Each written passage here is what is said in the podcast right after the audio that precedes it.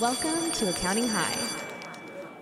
Hey, professional accountants, it's time for you to hold yourself accountable. You have to actually step your game up. And I think for a lot of accountants, since they've never gone through that humbling process, Yeah. I find that a lot of times they're not delivering the best value to the business owners because one of the things that I, I I've definitely, you know, from that humility, instead of hating it and looking down on it, just take notes. I'm constantly learning from so many different people that are ahead of me, whether it's in creating content, whether it's even how I'm approaching my firm, because I watch a lot of the stuff that you guys put out um, and listening. So I'm taking notes. So yeah, you guys keep up the great work, man.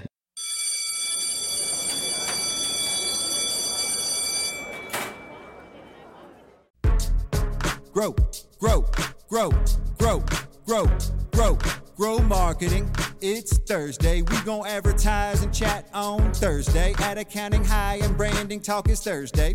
And we gon' help you social post so you're in first place. It's time for social studies, accounting content hub, LinkedIn marketing or X. So come join our social club. Is it Twitter? Is it X? Shit, now I can't keep up. So comment, follow, love. If you into social studies, it's time for social studies, accounting content hub, LinkedIn marketing or X. So come join our social club. Is it Twitter? Is it X? Shit, now I can't keep up. So comment, follow, love. If you into social studies. Welcome back, accounting high. Now it's time for social studies. We'll teach you new creative ways to market old product. Move beyond basics with graph and stats. Some studs you love. Position like Laura Lynn, and you learn it's not all luck. Oh wait, now it all changed. SEO down, IG up. I see ICX, Meta, TikTok, hey LinkedIn, Roman V up. If you watch how they post, you'll see it's all authentic and genuine. Grow a following and don't get held back by perfection. Be intentional online, create content. Now that's hot. Strategy is key with social media and pod. Start slow, pick up platform, stick to it, and go post. Make a plan to engage with client watering holes. Create a focus brand, be a lead online. It's a digital world with the best ROI. Now create your own ideal client persona. Let's go. Keyword accounting high and get ready to blow. It's time for social studies, accounting content hub, LinkedIn marketing or X. So come join our social club. Is it Twitter? Is it X? Shit, now I can't keep up. So comment, follow, love if you into social studies. It's time for social studies, accounting content hub, LinkedIn marketing or X. So come join our social club. Is it Twitter? Is it X? Shit, now I can't keep up. So comment, follow, love if you into social studies.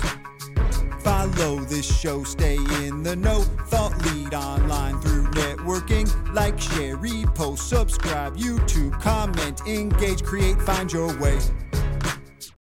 Introducing the star of our show. Scott Scarano and Terrell Turner. We're gonna have a problem here.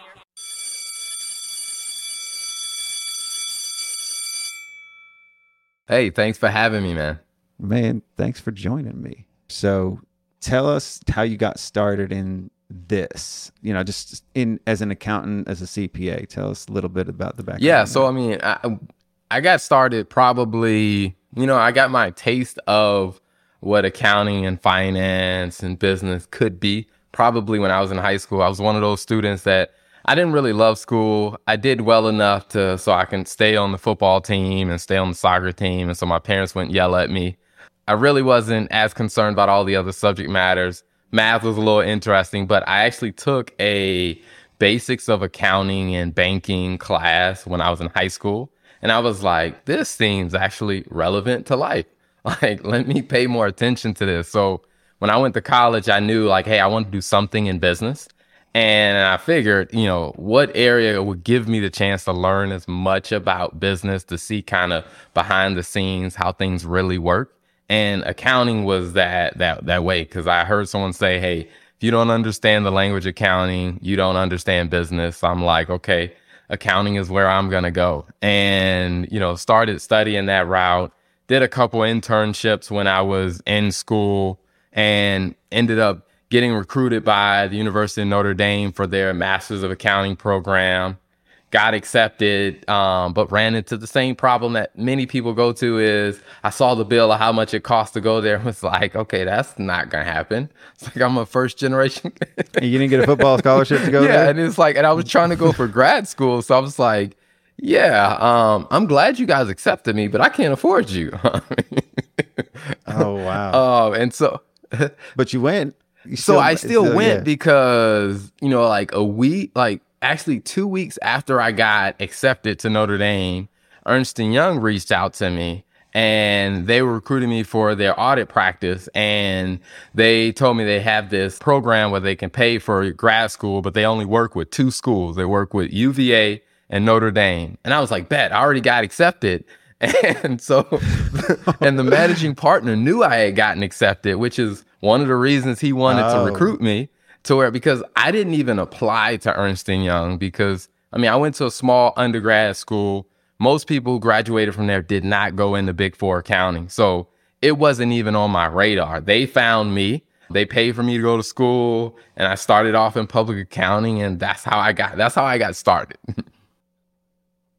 Sure, sure, sure. So you still got some loyalties that lie with EY because EY was the reason you got to ND, I guess. I will say I'm not necessarily I wouldn't necessarily say I have loyalties to EY. I have respect for EY and appreciation. But I really don't I'm not, I'm not saying that like, oh man, EY over all others, because even in just meeting so many different friends that work for the different firms, there is so much, especially when it comes down to audit. Because I mean, Yeah. audit really isn't so much controlled by the firm as it is the standards.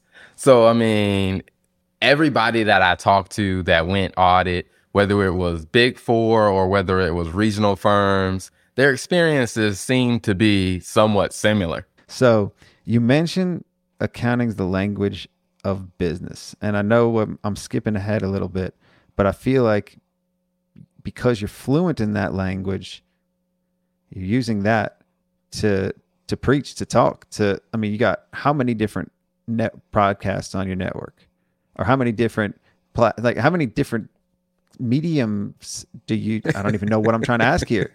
T- tell me about the business talk library. Yeah, so the Business Talk Library, I mean, we got the Business Talk Library interviews where I'm really talking, focusing more on entrepreneurs. Then we got the Law and Finance show where I'm talking with law firms and law firm related businesses. We got the Food and Finance where I'm talking to people in the food related industries. My wife does Charlando Negocios because she's fluent in four languages.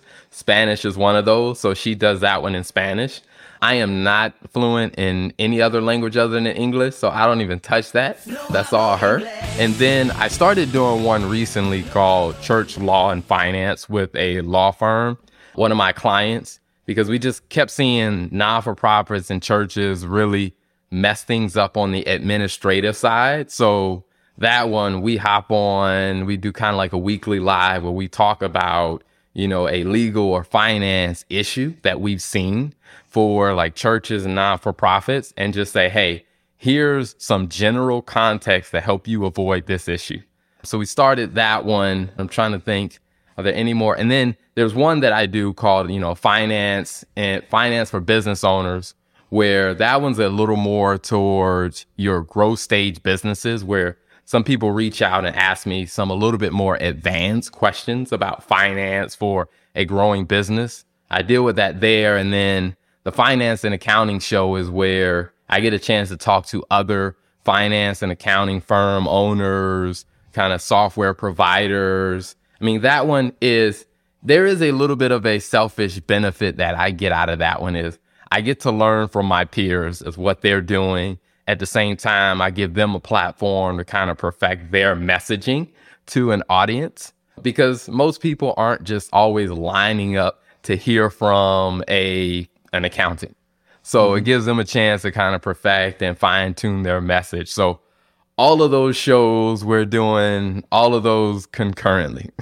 Well, I got a lot of selfish reasons for why I do this, and it's pretty much the same thing. I mean, I do want to move the industry forward. I want to have conversations with people that seem to be have their head in the right place and are positioned it to be looking forward and embracing the change and learning. So, but one thing that kind of jumps out at me here is like it's it's almost like everything that you have an interest in and that you want to talk more about you were able to spin that up into a topic that you can turn into a pod. Like you've got in a way I, this is a reality show where i do a lot of that within one feed one rss feed. You've got seven different feeds that you're running it all out into right? Yeah, it's it's one of those things I learned from like just spending so much time on the business side of my firm of just understanding marketing and messaging. And as we kind of evolved and I thought about, you know, who are the different types of clients that I want. And so I started thinking about the mainstream clients that we bring on, like law firms, restaurants, you know, we have some not for profit organizations, and then also some entrepreneurs and business owners. It's like, how do I create a channel that is just for them? So when they Yeah. go there, they know that they're going to get this is their channel. Like Terrell does a lot of stuff, but hey, here's my channel within the Terrell network. You got a business mind and you're looking at this from a sense of not entertainment but education right? Is that Yep. Uh, understand that correctly. And that's a big difference honestly with mine and with anybody else that's doing it is that's where i can't draw the correlation because i keep trying to make this entertaining and not necessarily educational. And now i'm like you know so, so some episodes might be a little bit more educational than others but in the most cases i'm trying to just keep it entertaining you know trying to keep everybody's ear so, how do you find your guests? Yeah, so some of it is a mix. Like in the beginning, it was, you know, when we didn't have a name, nobody knew us, we didn't have any history. It was, I was more so focused on entrepreneurs. And I'm like, okay, I'll talk to any entrepreneur who will hop on, have a conversation with me. And over time, as we started getting a little bit more of a reputation, then, you know, I started focusing on like, hey, what about the head of like the business development centers, you know, in North Carolina? I invited mm. them on. And then I said, hey, do you know any other business I should probably sit down and talk to? So they started introducing me to people in their network. Then I got in touch with the one of the administrators for like the Charlotte Angel Investing Fund, like had him on the show. And I'm like, hey, are there any other entrepreneurs that you guys are looking at deals that I should probably talk to? And I just really started growing it kind of organically like that mm-hmm. until we got to a point where now then people started reaching out to us like, hey, I think this person would be great to be on the show. Oh, I get that too. So, are you are you charging people to be on some of these shows now too? Yeah, so right now we are not. Char- I'm usually not charging people to be on the show. Now, what I have charged some people is like I tell them like, hey, when we record this interview, it'll probably be a month. At some points, it was like a month and a half before it would air, just because of the backlog. And they Yeah. were like, well, how much would it cost to speed it up? Like, oh, Ah, um, and they offer right. you. They're just like, yeah, yeah. I've I had that happen once or twice too, and I, I didn't even budge. I was like, no, nah, I'm not going to mess with my schedule. but I, I like that though. That's that's interesting. So you've you found ways to monetize this content in a in a couple of different ways. So who are you learning from? Like, what were some what some of your inspiration for starting a lot of this this stuff? Yeah, so I think one of my biggest ones was Gary Vaynerchuk. My wife came across some of his videos, and this was like back before I like, but even before I started the shows, like I started doing like some explainer video, like some 60 second videos explaining like a finance concept. But prior to that, I was like, hey, I had like probably back in like 2016, I I had started just, you know, blogging down my thoughts or whatever. And I was fine with that for a few years. And my wife came across Gary Vaynerchuk. He was talking about, you know, doing video format. My wife was like, oh, we should do video. I was like, nah, I don't want anything to do with that. and, you know, we went back and forth. And I'm like, all right, all right, I'll do it, but give me some time. And so literally like for like two weeks straight, I would come home from work. I would literally go into the basement of my house, set up a camera and just practice. And it was horrible. I mean, it was awful. Oh, tell me about it. I've been practicing my rap recently and it is horrible. Doing anything solo is so hard too. Like the the inflection in your voice and just showing emotion to nobody and just trying Yeah. to talk by yourself to a camera is difficult. I can definitely empathize with that. I've been, in a lot of different ways. I'm I, I can't even do it. Like and so I, I love to be on with people though. That's that's usually where I get my energy and I get the right cues, the social cues. You know, you can pick up on what other people are how are they reacting too. But if you're doing it by yourself, you got nothing. You got no feedback, right? Yeah. Where's the feedback loop? So how did you get better? So I mean, I just kept practicing. Uh, it. I mean, like I said, for those two weeks, I just sat in front of a camera. You know, I set up my phone up And I just went to work and like, all right, I don't like that. I'd even I didn't even let her see the first 10 because they were that bad. And I just like kept at it. So from 2018 to 2020, I was doing all solo videos. And I probably did maybe, you know what, 380 pieces of content in that time frame, just straight solo.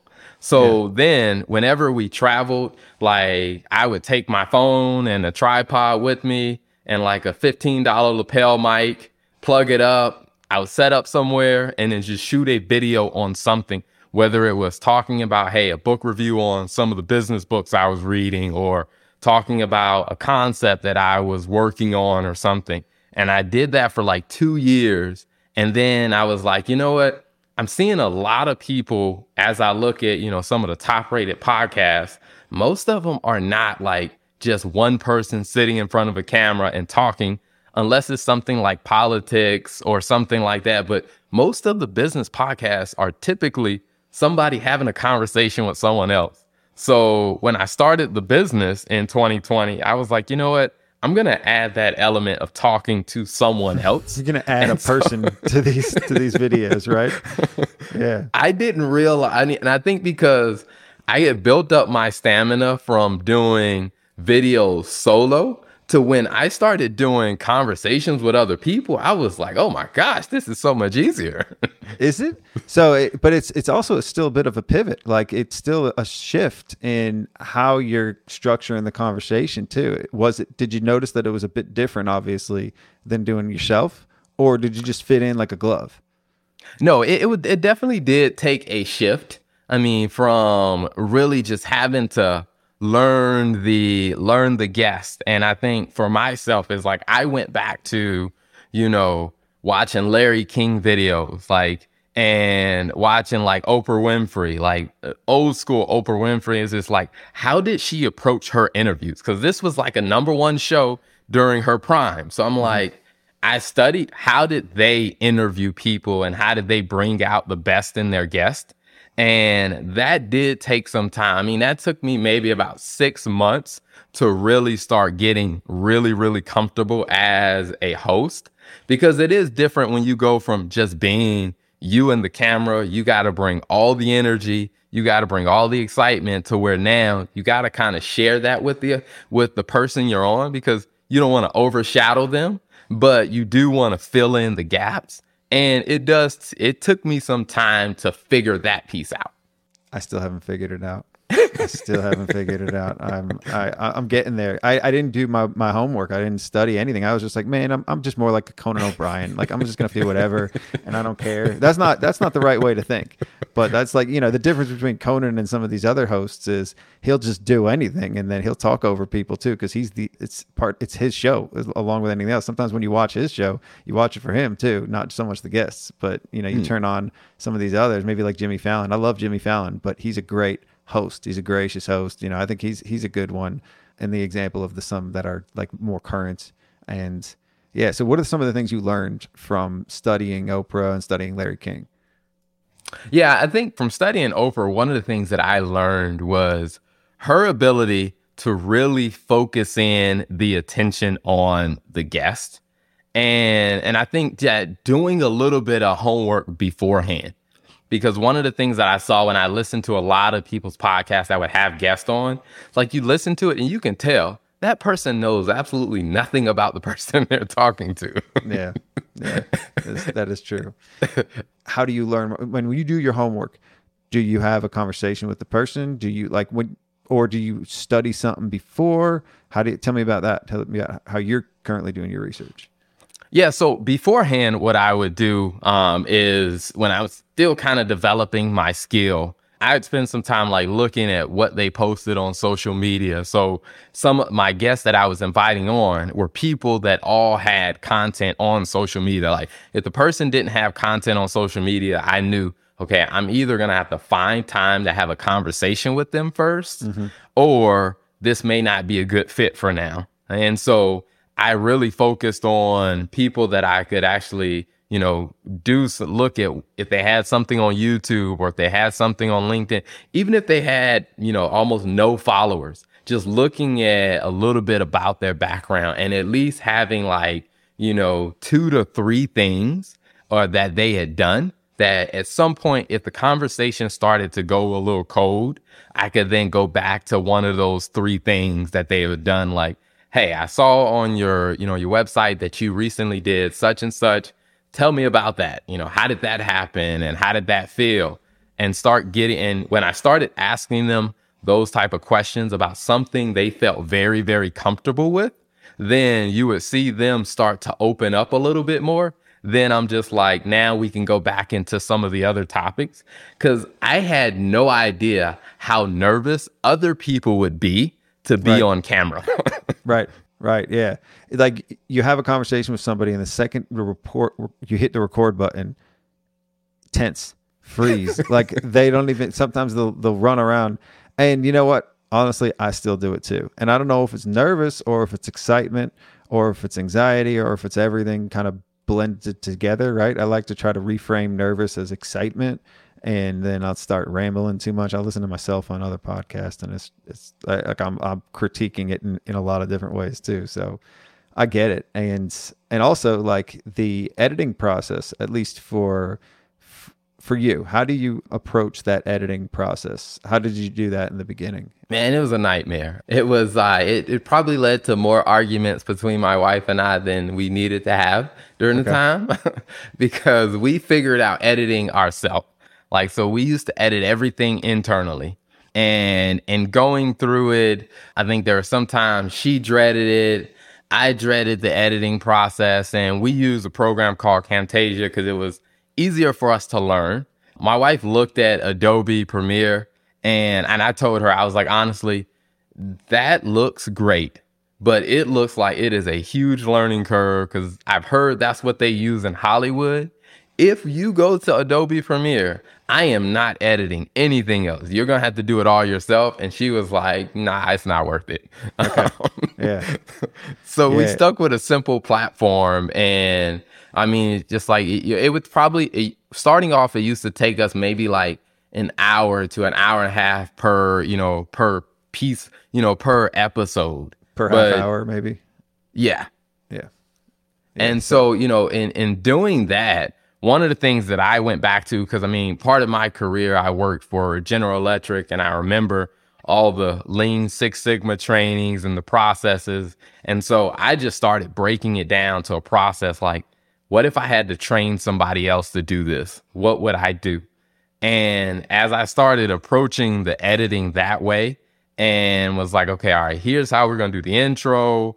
And as I started doing that, I started learning more about being a host. Like, man, if I stop doing this, then we don't have to edit that out in the in you know in the post production. So I just learned to become a better host and really tweaking things to where our hour and a half went down to 45 minutes and then we got it down to 30 minutes and then we got it down to 15 minutes to edit an episode Wow. and then i was like hey how do we get this thing down to five and my wife was like that's too aggressive i'm like nah it can be done and we got it down to eight minutes and so it's like it at at one point it was taking us only eight minutes to edit a episode and part of that was just learning how to arrange how the control how the conversation was going and that required me to get better as a host to be able to do that yeah, yeah. Well, you you put your feet to the fire too because you did. So, how many podcasts were you doing a day? At,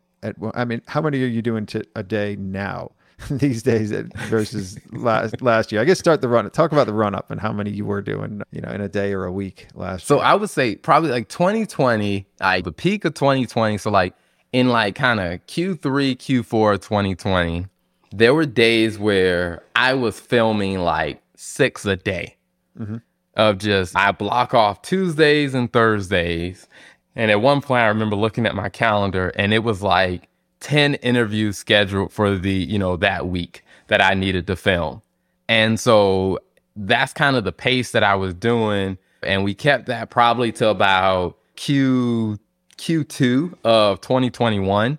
And that's when like we started seeing more and more clients come in to where I'm like, okay, all right, I can't do 10 interviews a week. I got to cut this back some. And by that point, we had built up enough backlog because when you're filming 10 a week and we were only releasing an episode a day to where it's just like you started building up a pretty healthy backlog. So that now I probably film maybe about four a week um is about how much I'll do now. Okay. And you comfortable with that? That's like that's sustainable too, because that's still a lot, right? Mm-hmm. Yeah. It is. It is, and and I would say, I mean, for me is, I think because I've done so many, like, and I, I'm looking back to 2020. I was looking at some of the numbers, and I think we filmed over. I filmed over what 500, and I think it was like 87 interviews since 2020. And at this point, I kind of really got my rhythm to where I don't need to do as much homework before going in. And part of that is also like when people schedule, there's a couple of questions that I ask them in there. So I'm kind of getting them to do the homework for me when they answer those questions. Sure. So that's freeing up more of my time. Plus, we're using a, a platform called Streamline, I mean, StreamYard. So I can actually play the intro when and the outro while we're actually filming and recording. Cuts so all of that is time. done live. yeah. Cuts down on editing time too. So they say to be a master at something, you got to do it for 10,000 hours. sounds like you're on your way to get to being the pod master or the content master, right? I mean, you you you might be halfway there in this small period of time. You might be. It's hard to get to the 10,000 hours in that short period of time, but that's like you put your feet to the fire, right? So um, let's let's pivot a little bit to the firm too, because we can't make this all about the content. We still got to talk about some accounting. So you got your CPA in 2020. My CPA license I've had since like 2014, but the Oh, okay, firm, okay. yes, The it firm. started in 2020. Firm started 2020. So since you you got the firm now, give us an idea of the size of the firm, how many employees, who works there, what do you guys do there? Yeah. Yeah. So as far as the firm goes, I mean, uh, we just I decided to go a route of using contractors. So I actually partnered with two other firms that solely focus on bookkeeping. And so one firm has they have three bookkeepers in their firm that I have access to. And so they handle some of my clients and then the second firm they have what three bookkeepers in their firm as well. Mm-hmm. And so what i do is as we bring on clients right now i have what like what i think when i was looking at the numbers we have what 21 bookkeeping clients and then mm-hmm. i have some cfo clients that i handle directly. I have about five of those. Okay. so for the 21 bookkeeping clients, I divide the work between those two partnering firms. Sure. And then I kind of create training manuals for their people to handle it. So I guess you could say from a contractor standpoint, I have access to six people that are handling the bookkeeping and they still have some capacity for more. And then, like I said, the five clients I handle directly from a CFO standpoint. And then I also have a virtual assistant that's working on kind of the marketing and helping with some of the outreach, taking some of that stuff off my plate. Cool. Okay. So, and that, so does your wife um, handle any of the accounting or anything at the firm too? She does some. Now my wife is still working. I mean, she's she's a finance director at Honeywell, so Okay. she still has a, a pretty job. demanding job. Yeah. so On top of all the editing some. and everything else that she's doing at, at home. Cool. cool. Yeah. So her role is a little bit more kind of she spends a little bit more on the marketing because you know I hired some contractors to handle the distribution. So she's kind of just coordinating the schedule of hey, here these are the episodes that are going to go up here, here and here. Here are some of the ads we're going to run and then it's just like hand the schedule off to the contractors and let the contractors execute it so she can be more of the strategic mind behind it and not the actual person that's executing. Cool. Yeah. So it sounds like y'all got a good partnership in business and in life too. So shout out to Lola. So you've got capacity as far as your bookkeepers. They you say they have capacity. How about your capacity? Yeah, so my capacity, I, I probably that's one of the things that I've been looking at a little bit more this year because some of the CFO projects that I've done, I've, I've instead of converting them to just being an all-out project, I've converted them to to more of kind of like a monthly recurring or some like a weekly recurring. Yeah. That way, it's a little bit more scheduled and less, hey, this issue just popped up. Let me get on the phone and call Terrell. So that's really helped, like, really streamline kind of my capacity. And mm-hmm. I would probably say if I had to take on more CFO clients, I can probably take on up to, I'd say probably up to eight to really handle well. And so I probably have capacity like for three more clients. Now, two of the clients are about to roll off, so that opens up a little bit more capacity. But at the moment, I think we're probably within the next, you know, three to four months, we're looking to bring on a financial analyst to kind of help take more of that off my plate as well. Oh wow. All right. And that's that's somebody else on the payroll then too. Is that right? Or would it be a contractor? No, so that one I'm looking to hire that one someone to be on the payroll. Okay. Okay. And that, that's interesting too that you're that you've able to take these finance and CFO relationships and put them on a cadence and recurring. So is it recurring billing as well? Yes. Okay. So how do you handle that? You just give them a price up front or how did you determine the price for some of those engagements? Yeah, so for some of them we did we started off with like a a upfront project. So let's say for like for someone that want we you know we talked they wanted a financial model because they wanted to kind of understand, be able to project, say, okay, all right, it's going to be about seven grand for us to build that model that you want with all the drivers and everything. We build out the model. In the process of doing that, there's a ton of questions that I'm that I'm asking because I got to be able to plan it into the model. Mm-hmm. Well, in the process of doing that, I kind of know how much time it's going to take me to answer future questions because I'm already asking a ton of those as I'm building the model. So at that point, then I can discuss with them and say, hey, for ongoing support, here's what the price will be. So here's your price for me to build the model. I'll build it in a way. If you want to go work with someone else, I mean, and which is interesting because I've even had some accounting firms reach out to me and say, hey, our clients need like a dashboard or a model. Can you build it? Can you build a white label version for us? And I'm like, sure, we'll build it, hand it back to you guys, and then you can work with your client. You know, you can offer it as a product to your client. So I think we we decided to separate the modeling or the upfront project from the ongoing. And Yeah. what I make sure is that we get enough information while we're doing the project where they are paying like, you know, a variable price. So mm-hmm. when we get done with that, we can set a profitable price for the ongoing that makes sense for them and makes sense for us. Well, I know you listened to our Nick's tips and you, you threw a lot of P words in there. And I don't know if that was intentionally. Did you through project, profitability, pricing, processes? We, we got a lot of, you're covering a lot of ground here. This is good.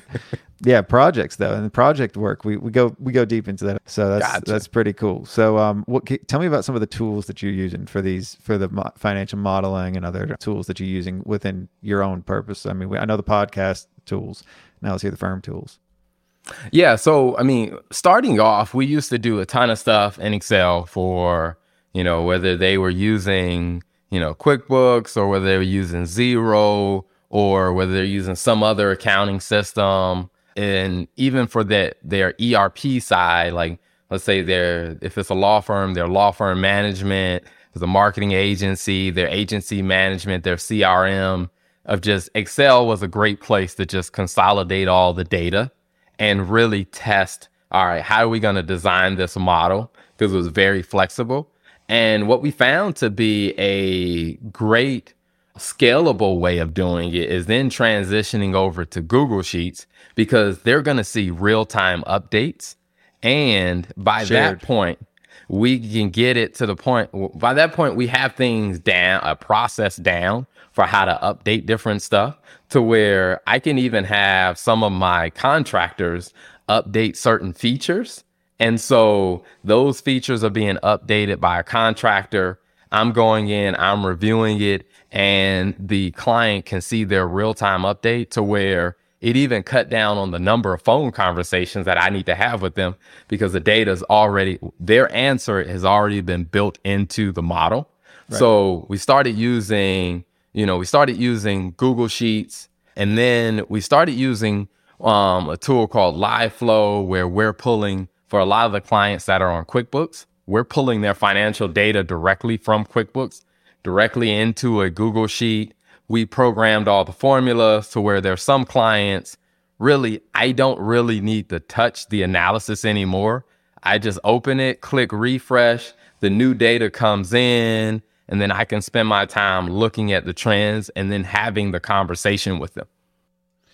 I'm no stranger to LiveFlow. Shout out to LiveFlow, one of our sponsors. I wasn't trying to lead you there, but you brought it up anyway. That's pretty cool. Even Nicole started using them too, so that's that's pretty cool. How about so your primary GL from for your clients are they on mostly QuickBooks like the rest of the world or Yeah, most of them are on QuickBooks. I mean, I'm finding, especially like as I'm working with more and more lawyers, I'm finding that there must have been like there it must have been like a few people who have like created this how to start a law firm, and QuickBooks must be the thing that they recommend. I think it's everybody though. Like in, in my little bubble, I was using Xero, and I thought maybe the rest of the United States was, to a large degree, I thought they would be using Xero because it was the cloud platform that worked back in like 2012, 2013. I'm finding out now as I start to talk to more and more people in the industry, like, gosh, like only five percent of the market's using Xero, right? Maybe t- maybe eight percent. I don't even know, but most everybody uses QuickBooks, and I think that's just like a product of it's easy, right? Like it's very, very friendly for the business owner. So, you know, I think having a concise tech stack that works with the GL, um, especially if you're going deep into a niche and a vertical, like with law firms, you know, you kind of want to be using the same tools across the board and not have to shift, context shift, and learn more things. I mean, tell me a little bit about that. Do you? Uh, it sounds like you got a vertical, like you have a podcast associated with different business types, or cart before the horse, egg before the chicken, or chicken before the egg. Like, how did you start these uh, different verticals or Yeah, I mean, I think it was just you know at the time when you're when you first start off and you're just beating the streets to try to get do business with anybody who would do business with you. Anybody's I mean, that's just you. the normal process. Is anybody who will say yes to your services, and then you start finding out well, everybody who says yes to my services either can't afford to pay me or just isn't paying me. So then you get smarter about okay, all right, people who will say yes that can afford to pay me and that will pay me. And then I think after I kind of got through that third level and was like, okay, all right, what are some of the things that I'm finding that are pretty repeatable? And when I started looking at some of the law firms that I was working with, I'm like, a lot of them have some of the same problems. I can create processes that I can then train the, the contractors to do, which frees up more of my time because I'm like, if there's a, if we can create a process, we can scale it and we can make it more profitable. Because mm-hmm. if you can't create a process behind it, your only path to profitability is just raising the price. There's no efficiency there if you can't create a process. You're killing it with the P's though. Path to profitability, raising the price, killing it. Man, I'm gonna have you come on with Nick's too. This is great.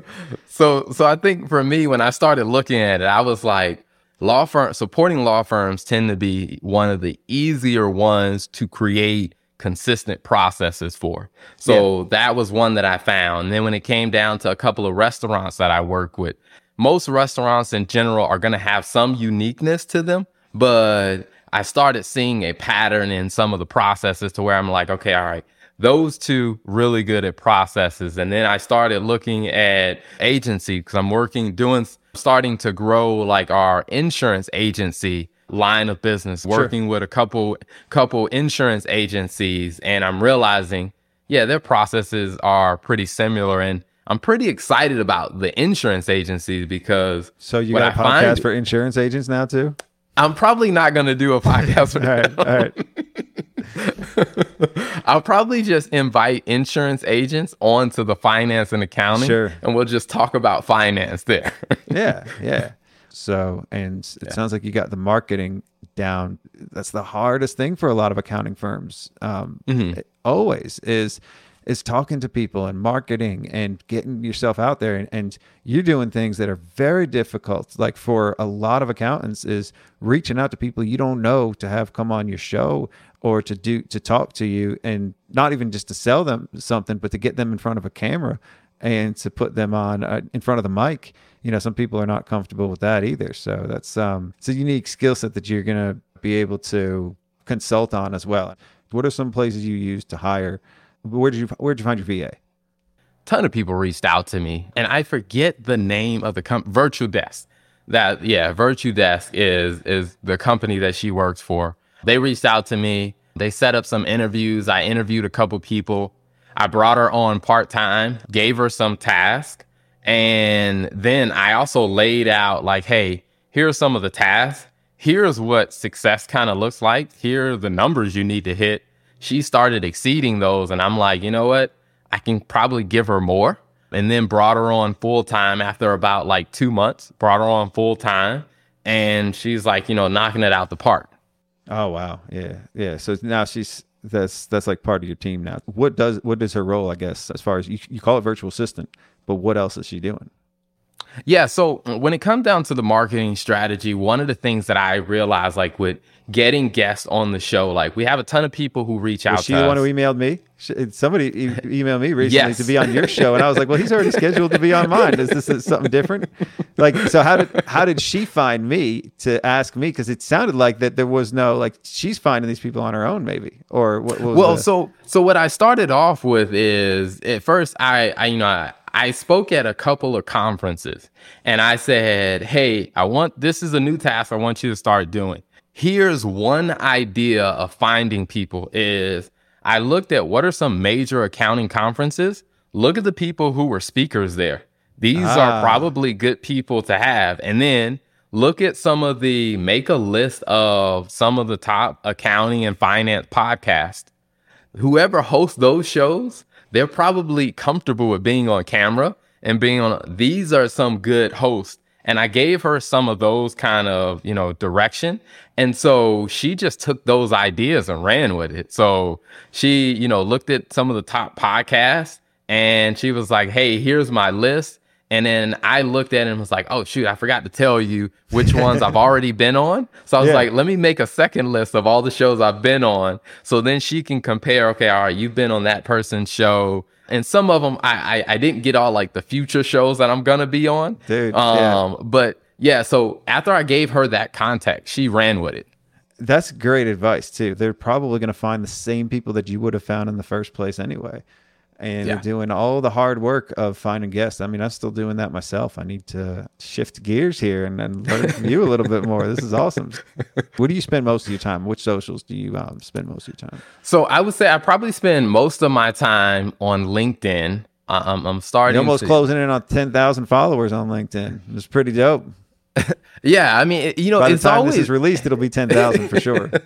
You know, it's always very interesting to think like before I started creating content, like back in March of 2020, I was at like maybe 3,000 connections on LinkedIn to where it's like when I started creating content, the word really got out. And, and I think, you know, at first it started to build slowly, but over time, the word really, really got out and more people to where I'm always humbled when I see that number it's like, man, there's almost 10,000 people who actually pay attention to, and maybe not 100% of those people are constantly watching, but there's a good number of people who are paying attention to the stuff you're doing. Like, it- it's very humbling.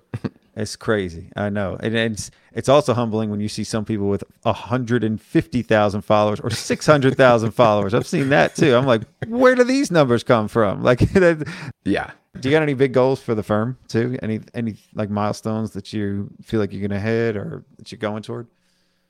Yeah, so one of my my goals, you know, operationally, it's to bring on a bring on a financial analyst, and I think the structure that I want to go with is building up kind of law firm vertical to where I have an analyst dedicated to that.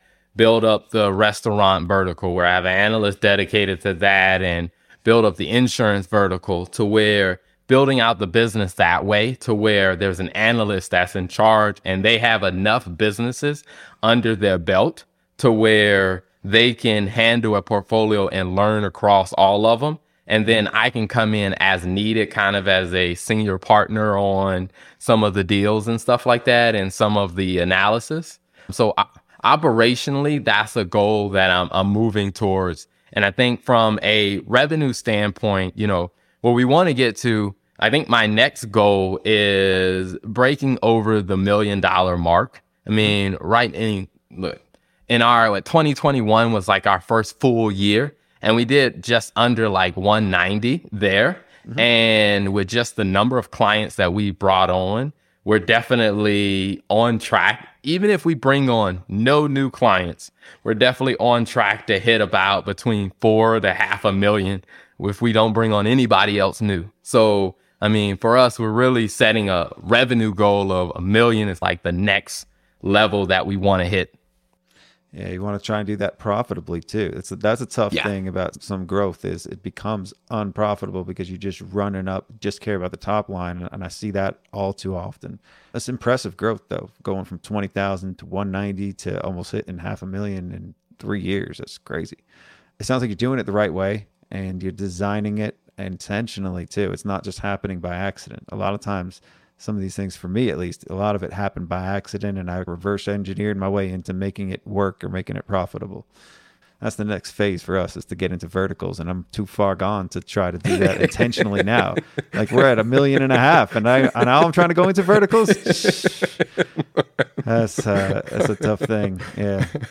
I mean yeah it, it definitely yeah. is because it's one of those things I looked at. I think one of the benefits of doing the finance and accounting is show is having so many other entrepreneurs and finance and accounting firm owners on and yeah. talking to them. And many of them pointed that out about where, hey, what type, what's your target audience?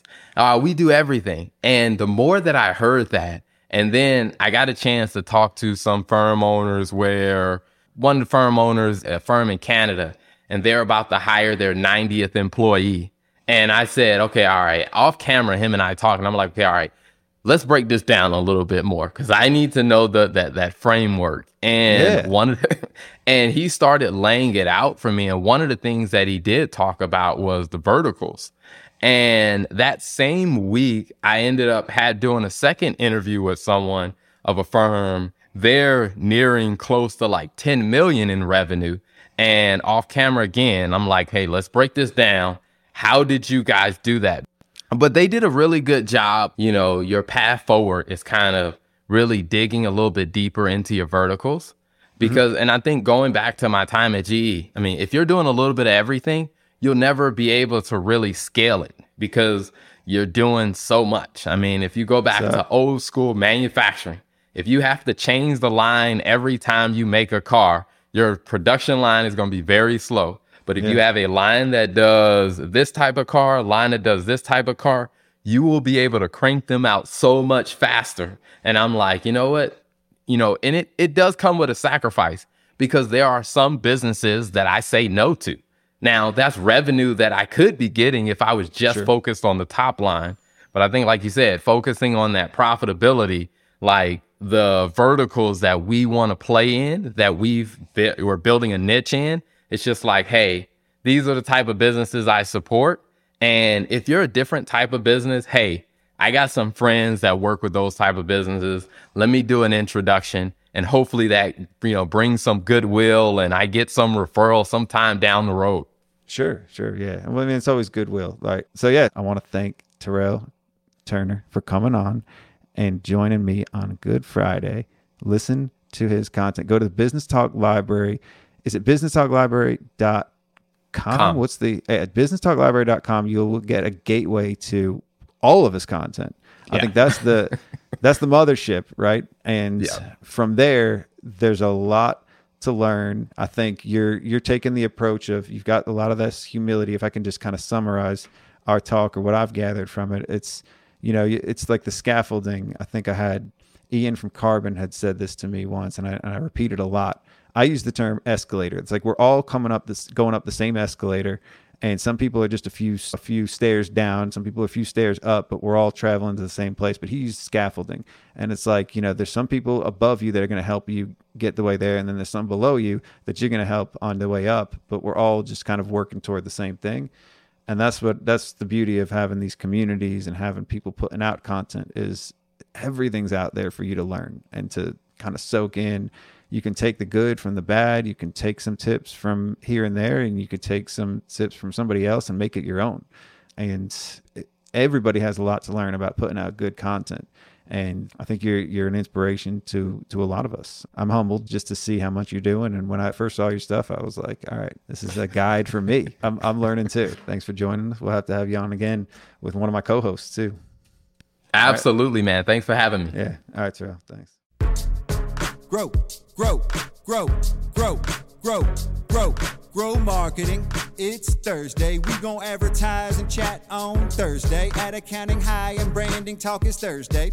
And we gon' help you social post so you're in first place. It's time for social studies, accounting, content hub, LinkedIn marketing, or X. So come join our social club. Is it Twitter? Is it X? Shit, now I can't keep up. So comment, follow, love. If you into social studies, it's time for social studies, accounting, content hub, LinkedIn marketing, or X. So come join our social club. Is it Twitter? Is it X? Shit, now I can't keep up. So comment, follow, love. If you into social studies. Welcome back, accounting high. Now it's time for social studies. We'll teach you new creative ways to market old product. Move beyond basics with graph and stats. Some stud you love. Position like Laura Lynn, and you learn it's not all luck. Oh wait, now it all changed. SEO down, IG up. ICX Meta, TikTok, hey LinkedIn, Roman V up. If you watch how they post, you'll see it's all authentic and genuine. Grow a following and don't get held back by perfection. Be intentional online, create content. Now that's hot. Strategy is key with social media and pods. Start slow, pick up platform, stick to it, and go post. Make a plan to engage with client watering holes. Create a focus brand, be a lead online. It's a digital world with the best ROI. Now create your own ideal client persona. Let's go. Keyword accounting high and get ready to blow. It's time for social studies, accounting, content hub, LinkedIn marketing, or X. So come join our social club. Is it Twitter? Is it X? Shit, now I can't keep up. So comment, follow, love if you into social studies. It's time for social studies, accounting, content hub, LinkedIn marketing, or X. So come join our social club. Is it Twitter? Is it X? Shit, now I can't keep up. So comment, follow, love if you into social studies. Follow this show, stay in the know. Thought lead online through networking. Like, share, repost, subscribe, YouTube, comment, engage, create, find your way.